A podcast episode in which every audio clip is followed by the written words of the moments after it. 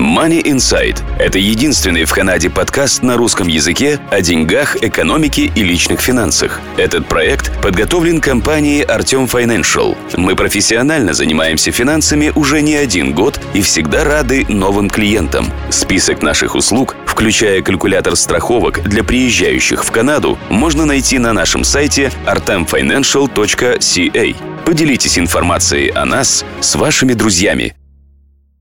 Добрый день, слушатели подкаста Money Insight, вашего подкаста о деньгах, экономике и личных финансах. В студии нахожусь я, Артем Бычков. Сегодня у нас будет очень интересная беседа. До сих пор мы говорили на тему финансов, как вы можете улучшить свое благосостояние. Сегодня же мы поговорим немножко на другую тему, на тему геополитики, на тему существующей финансовой системы в мире, на тему роли американского доллара, как он работает, как вообще функционирует система с данной валютой. Мы пригласили интересного гостя в студию Владислав Тверской. Добрый день, Владислав. Добрый день. Расскажите, пожалуйста, немножко о себе, и я начну задавать вопросы. С профессиональной точки зрения у меня главная линия, я стоматолог, имплантолог, зубной врач, и также имею образование э, экономики. Родился в Советском Союзе, в Одессе, будучи ребенком, переехали в Израиль. Там жили короткое время. И после войны Йом-Кипур родители э, испугались, видно, войны. И мы попали в Германию, в Берлине, где я прожил почти 30 лет. И там я вырос, там я получил мое основное э, образование или основные образования. Я там занимался стоматологией, тоже экономикой. И 20 лет тому назад примерно мы мигрировали в Америку, и здесь я тоже занимаюсь моей главной профессией. И развилась как бы таким образом, что геополитика стала одним из интересов моих, и я развил как бы там мои возможности, анализ, и, наверное, в силу происшествий, которые мы видим вокруг нас, все больше и больше углубляюсь в эту тему, стараясь понять, оценить, куда мы движемся. И вот на этом фоне могу, может быть, предложить интересные объяснения или анализ э, ситуации. Окей. Okay. Давайте начнем тогда с первого вопроса, который я уже озвучил. Это какова нынешняя финансовая система в мире? Как она работает? Ну, это, конечно, обширный вопрос, но я думаю, начнем потихонечку развивать ее, и потом по мере значит, продвижения, может быть, дойдем до уровня, где мы сможем показать общую картину. Э, начнем с того, что, естественно, главная резервная валюта на сегодняшний день это является доллар. Исторически это не произошло за один день. Доллар стал э, главной резервной валютой. По большому счету, можно сказать, что две мировые войны привели к тому, что бывшая резервная валюта, главная, которая принадлежала Великой Британии, она в силу того, что прошла война, что страны европейские были ослаблены, и что во время Второй мировой войны американская промышленность поднялась на высокий уровень. И, наверное, самое главное, помощь, которую американская промышленность предоставляла в Европу, она оплачивалась золотом. И это золото в течение Второй мировой войны перешло через океан и оказалось в Америке. И поскольку тогда еще основная валюта базировалась на золоте, то та страна, которая владеет золотом, она фактически и диктует, чья валюта становится резервной. Просто для примера, в конце мировой войны в Америке было 40 с лишним тысяч тонн золота. И таким образом они продиктовали фактически всему миру так называемый Bretton Woods Agreement, это было в 1946 году, если я не ошибаюсь, и они как бы ультимативно фактически придавили свои условия, которые гласили, что теперь доллар гарантируется золотом, а все остальные валюты тех стран, которые присоединяются к этой системе, они сами должны следить, чтобы их валюта была плюс-минус 3% к доллару. И вот таким образом значит, американцы гарантировали свою валюту золотом, а все остальные должны были подчиняться фактически резервному банку центральному американскому и если, допустим, американцы считают, что им нужно профинансировать какие-то проекты и начинают печатать эти деньги, то резервные банки всех стран должны были скупать эту напечатанную валюту, чтобы придерживаться этих плюс-минус 3% э, к резервной валюте. В общем-то, можно сказать, что после этого, через некоторое время, европейские банки, Франция сперва, начали протестовать, потому что они говорили, американцы печатают, а мы вынуждены это э, скупать с рынков, чтобы придерживаться этого соотношения. И получается, что у них собрались бумажные склады долларов, и они были этим недовольны. И в какой-то момент Франция привезла в Америку кораблями доллары бумажные и потребовали, чтобы им американцы выдали э, за это золото, так как это было по договоренности с Бреттон-Вудс Agreement. И американцы, придерживаясь э, этой системы, начали выплачивать. И в течение десятилетий вот эти больше чем 40 тысяч тонн золота, они сплавились, и в американской казне осталось примерно 8 тысяч тонн только. И вот это был момент, когда Никсон объявил, что все, американцы в одностороннем порядке выходят с этого договора, и доллар больше не обеспечивается золотом. Тем После... как печатали, так и продолжают печатать, но золото за это уж никто не дает. Да, совершенно верно. То есть э, доллар остался э, необеспеченный. Но здесь как бы надо понимать, что по-настоящему это не было совсем необеспеченность, а что сделали американцы? Они обратились э, к арабским странам, к шейхам и фактически вынудили их, предложили им, вынудили им договоренность такого образа, что американцы им будут поставлять оружие, они будут обеспечивать их безопасность и стабильность в их государствах, Потому что мы знаем, эти э, правительства, они не демократичные. Но за это ОПЕК, как бы эта организация, они будут продавать нефть исключительно за американскую валюту, за доллар. И с какой-то точки зрения это довольно правильный, выгодный шаг с точки зрения американцев, потому что количество золота, оно все же ограничено. Если спросить, а вот сколько золота за всю историю человечества было добыто – так это примерно олимпийский бассейн. Вот это вот все золото, которое за тысячи лет человечество изъяло из недр и может заполнить примерно один олимпийский бассейн.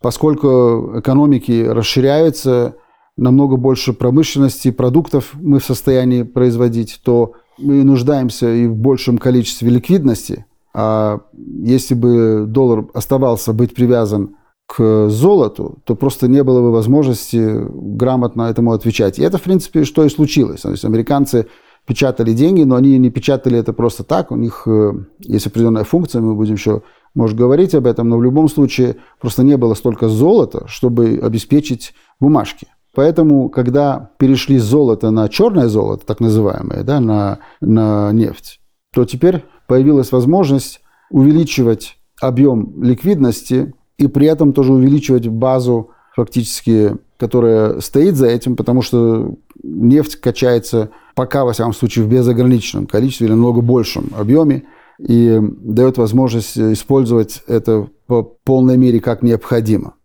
Вопрос у меня один по ходу дела был, что такое резервы?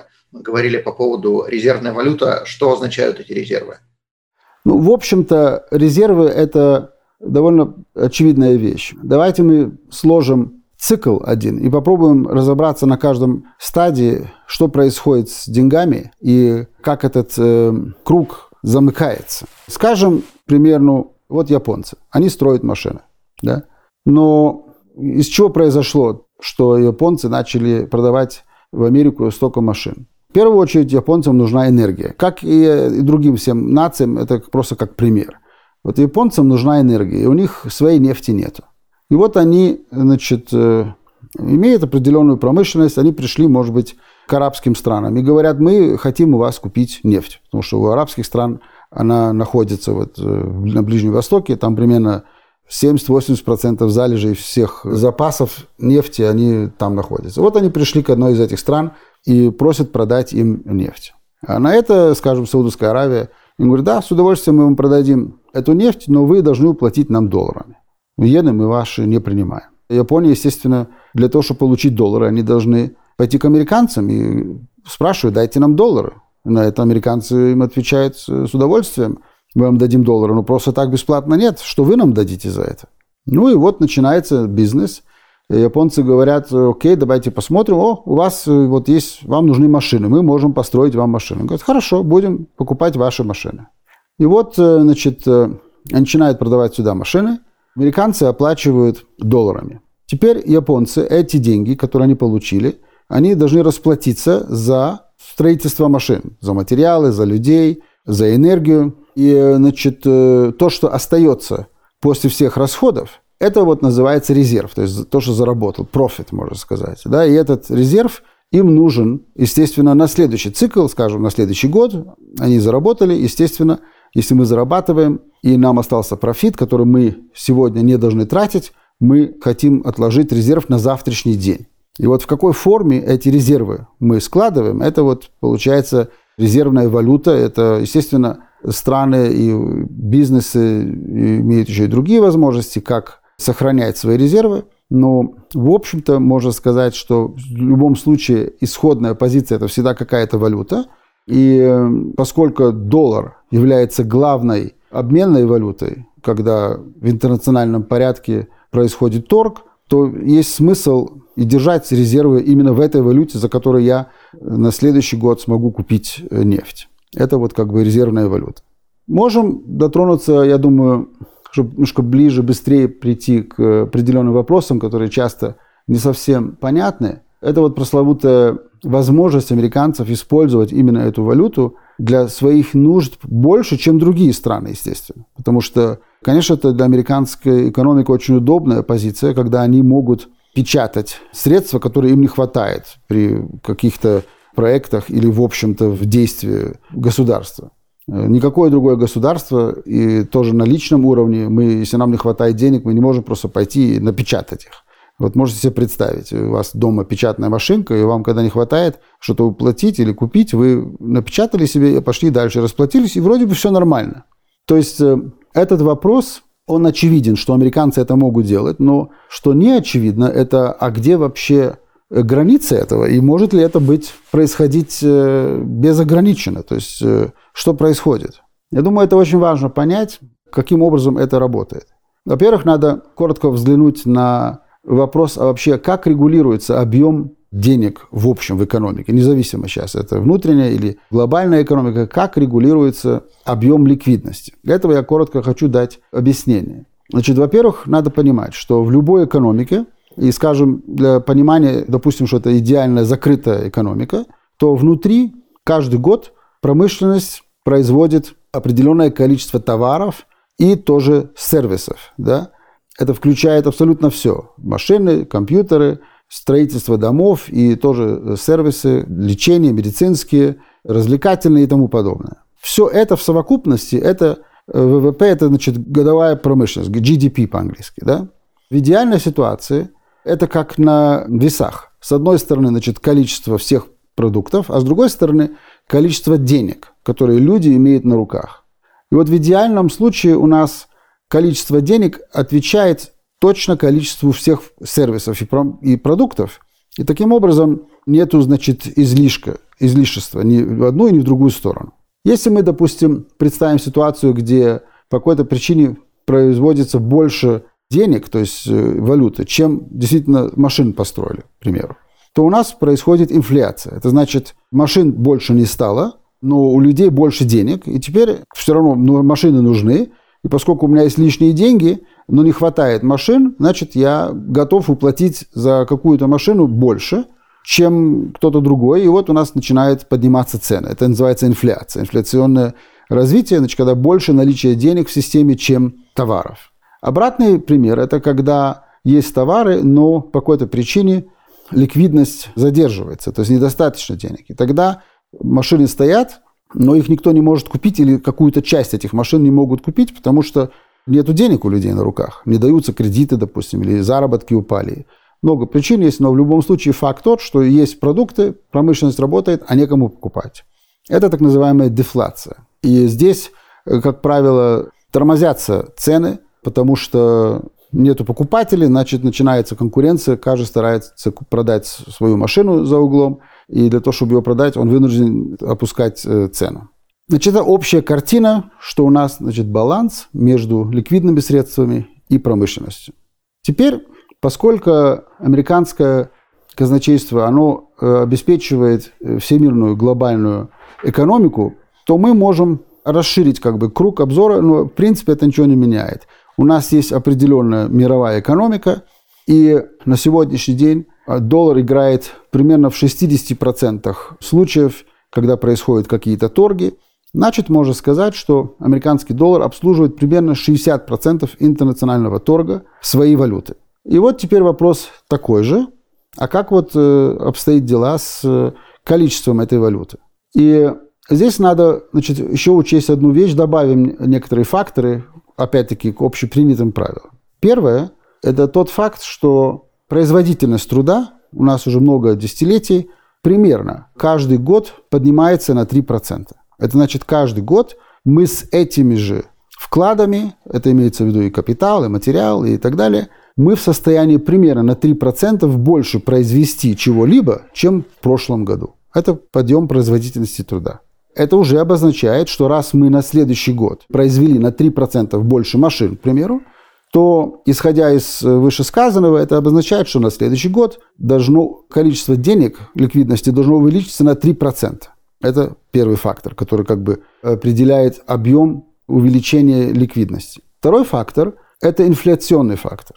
Инфляция – это в действительности что-то, что мы хотим, и это специально продуцируется э, банками и промышленностью, государством. Почему часто люди не совсем тоже осознают, зачем это делается? Дело в том, что инфляция, она стимулирует к потреблению. Потому что подсознательно или сознательно люди, если понимают, что на следующий год машина будет дороже на 3-4%, то они понимают, что лучше, то есть если надо, так покупаем, потому что дешевле уже не станет. А теперь представьте себе ситуацию, когда у нас дефляционное развитие, которое в действительности намного хуже, чем инфляционное. Значит, представьте себе ситуацию, где на следующий год, год в год мы понимаем, что машины дешевеют. То я еду на моей старой лайбе, и потом в какой-то момент я думаю, может, я новую куплю уже. А теперь я понимаю, а, следующий год она будет на 5% дешевле, а через год что надеюсь? Ну, я еще один год поеду, тогда дешевле будет мне это стоить. И это, в общем-то, конечно, тормозит экономику. Поэтому к нашей формуле, где мы прибавили 3% в силу увеличения производительности труда, мы должны еще добавить примерно 3% это как цель, назначенная государствами, правительствами. И это, конечно, мягкая цель, то есть она зависит от многих факторов, но по большому счету цель такая, чтобы создать эти 3%, которые толкают людей на консумпцию. И вот, исходя из этих двух факторов, мы уже видим, что каждый год объем резервной валюты в этом случае, или вообще любой валюты, но мы говорим сейчас о американской, он должен подниматься на 6%. Значит, это как бы объясняет. Теперь вопрос дальше, который мы поставили, а сколько же все же американцы могут себе печатать. Вот что получается. Надо здесь э, как бы все же разделить экономику э, любой страны на две части в этом, с этой точки зрения. Это одна правительственная часть, то есть та часть экономики, которая правительство имеет право как бы через государственный бюджет тратить на государственные нужды. А другая часть – это частное потребление. И здесь, как бы, конечно, есть две разницы. Частное потребление, оно по большому счету двигается установленным принципом, как они действуют во всем мире. Это значит, если я или я могу себе купить что-то непосредственно с моих доходов, которые я там, скажем, ежемесячно получаю с работы, то это относится большая часть еда, там, кварплата и тому подобное. Ну и большая часть экономики или какая-то часть экономики, она, конечно, тоже как бы инвестиционного порядка, если я, допустим, покупаю недвижимость. И здесь очень просто. Э, я иду в банк, потому что это, как правило, кредитируется, идет через кредиты. Я иду в банк, э, банк э, смотрит, что я покупаю. Этот актив, он вносится в баланс. И мне выдается на этот актив кредит который банк имеет как бы от резервного центрального банка, э, имеет лицензию на выдавание кредита, и об этом тоже еще можем поговорить. В действительности банки, э, они же этих денег тоже не имеют, это просто они создают новые деньги. То есть вот печатание денег, создание новых денег, оно не происходит таким образом, как многие люди имеют, может, картину, там где-то в печатной машинке печатают э, в типографии эти бумажки их как-то раздают. А, во-первых, сегодня на сегодняшний день в основном э, ведь все в электронном виде, а во-вторых, банки – это фактически продление федерального банка резервного, американского и любой другой стране. И они на уровне потребителей как бы предоставляют кредит, проверяют активы, там, э, делают э, оценку дома или машины, или капитал вложения, какие-то строительные дела. И исходя из этой оценки, они имеют право выдавать кредит, который они должны иметь свои ликвидные средства, как там 2, 3, 4 процента как залог федеральному банку. Ну, остальная сумма, там, скажем, 95 процентов, это фактически новосозданные деньги. Вот это называется это печатание денег. И вот они создали, увеличили объем экономики за счет того, что они взяли в баланс актив и выдали за это кредит. И когда выплачивается кредит, проценты идут э, банкам, и они тоже, конечно, платят определенную долю в резервный банк. А когда кредит выплачен обратно, возвращается, то актив уходит с баланса э, банка, и таким образом исчезли эти деньги, они фактически нулифицируются. То есть вот таким образом... Другими словами, когда нам выдали на миллион долларов долг, предположим, под 5%, банки заработали свои 5%, они стерли миллион со своих счетов, то есть э, да. выплатили угу. миллион плюс проценты, они ну, как бы уничтожают этот миллион, оставляют себе проценты только, часть делятся угу. с государством, часть делятся с Центробанком, часть оставляют себе. Да. Э, при этом я хочу вот маленькую заметку сделать, что тоже интересно и немножко отходит от темы, но я думаю, что мы не так привязаны, прям, что мы можем немножко отойти в сторону. Здесь интересный момент, вот э, вы сказали, что банки заработали свои 5%, номинально это правильно, но при этом надо учесть, и, может быть, люди себе тоже дают вопрос, задают вопрос, а как банки вообще зарабатывают деньги? То есть то, что они деньги зарабатывают, мы понимаем. Да, если посмотреть на эти здания, в которых сидят работники банков и так далее. То есть это явно мощнейшие финансовые институты. И ну, вопрос, а как же они зарабатывают деньги? Потому что если я сегодня приду к человеку, который имеет, скажем, какое-то состояние, я ему скажу, дай мне миллион, я тебе буду платить э, там 2 или 3 процента, вот как сейчас в Америке, вы можете взять кредит за 2 или 3 процента. Или он согласится дать нам миллион, чтобы заработать э, там 2 процента. Это явно невыгодно. Поэтому вопрос, а как же все же банки зарабатывают? Ну так вот, я уже, в принципе, намекнул, что банки-то из своих денег, из этой всей суммы дают только 2-3%. То есть они получают 3% на миллион, но их-то денег там только 3%. То есть получается банковский, э, если посмотреть, э, сколько они зарабатывают действительно именно из своих денег, исходя из своих денег, то они зарабатывают намного больше. Вот. Но это мы коротко отвлеклись. Которые могут дать в долг то, что они не имеют. Да, поэтому я говорю, что они имеют лицензию печатать денег, деньги, да, и тратят как бы вот эти 2, 3, 5 процентов, они тратят, но они, это 100 процентов для них, что они 5 э, процентов заложили, и они получают каждый год теперь эту сумму, так это каждый год они получают 100 процентов за свои вкладыши в резервном банке. Ну, там есть, конечно, еще расходы и так далее, но по большому счету это намного лучше объясняет, каким образом банки могут себе позволить эти здания, в которых э, сотрудники работают, и другие махинации финансовые, потому что они действительно очень-очень выгодный бизнес. Но мы сейчас, значит, возвращаемся опять к теме резервной валюте. И здесь, значит, мы определили, что у нас есть два сектора. Один сектор – это частное потребительство, и там, в общем, работает, вот как я объяснил, по стандартным финансовым системам.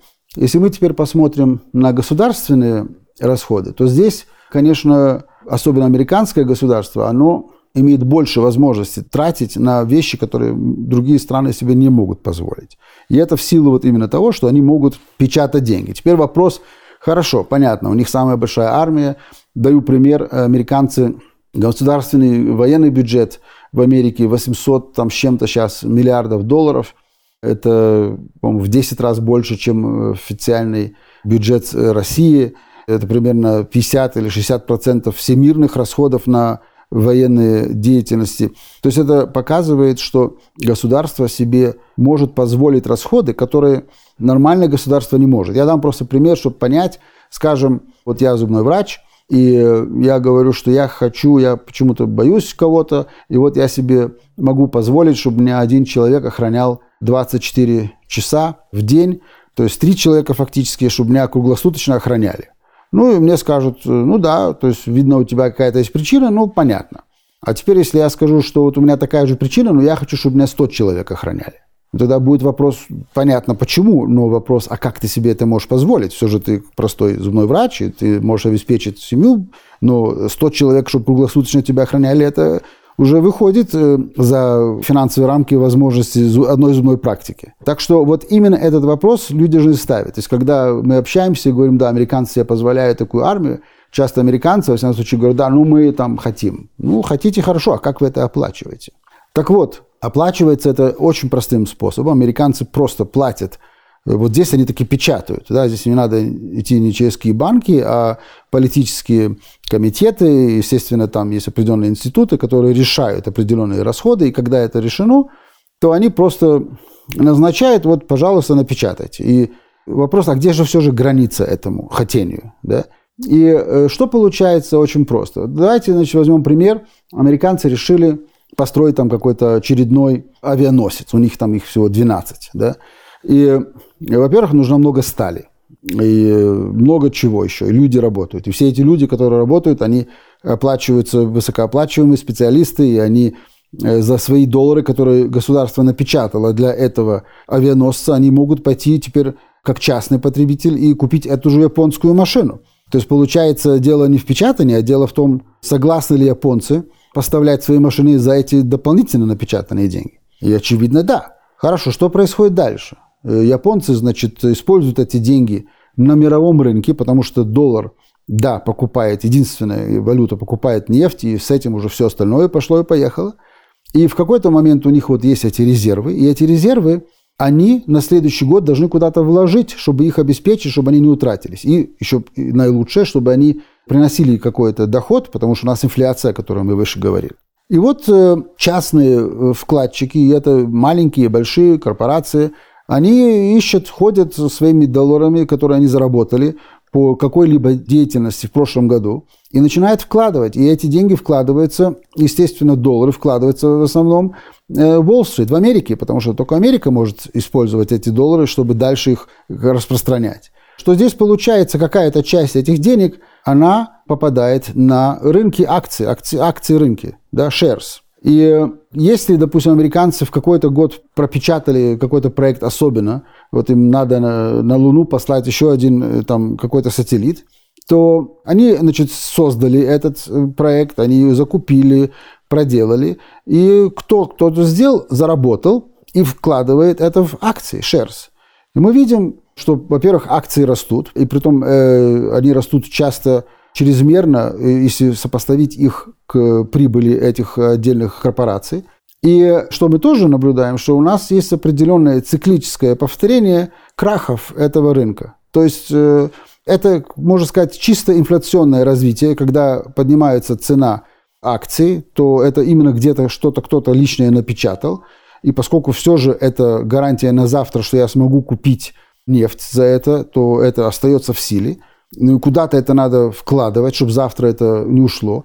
И вкладывают в акции. И в какой-то момент каждые 10 лет в среднем, образно говорю, там это немножко меняется, но по большому счету каждые там 10 энное количество лет у нас биржа падает. И вот это как э, такой компрессор с, с баком, когда давление внутри слишком большое, оно просто от, открылось и выдало лишнее давление. И упало.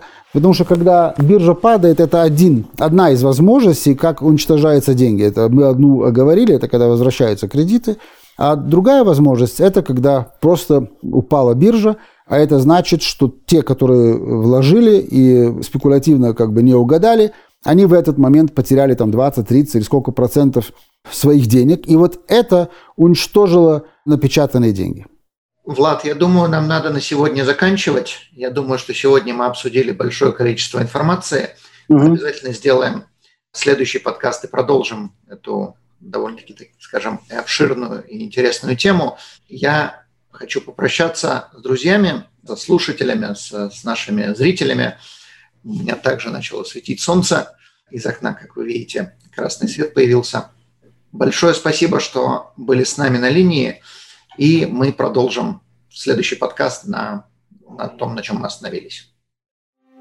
Данный подкаст сделан лишь для вашей информации. Компании, инвестиции, страховые продукты и другие материалы, упомянутые в подкасте, упомянуты лишь для ознакомления и не являются рекомендацией к действию. Так как мы не знаем вашей конкретной ситуации, то мы не можем нести ответственность за ваши действия после прослушивания подкаста. Пожалуйста, обращайтесь к специалистам, если вы не уверены, как поступить. Спасибо, что слушаете нас и не забывайте задавать вопросы.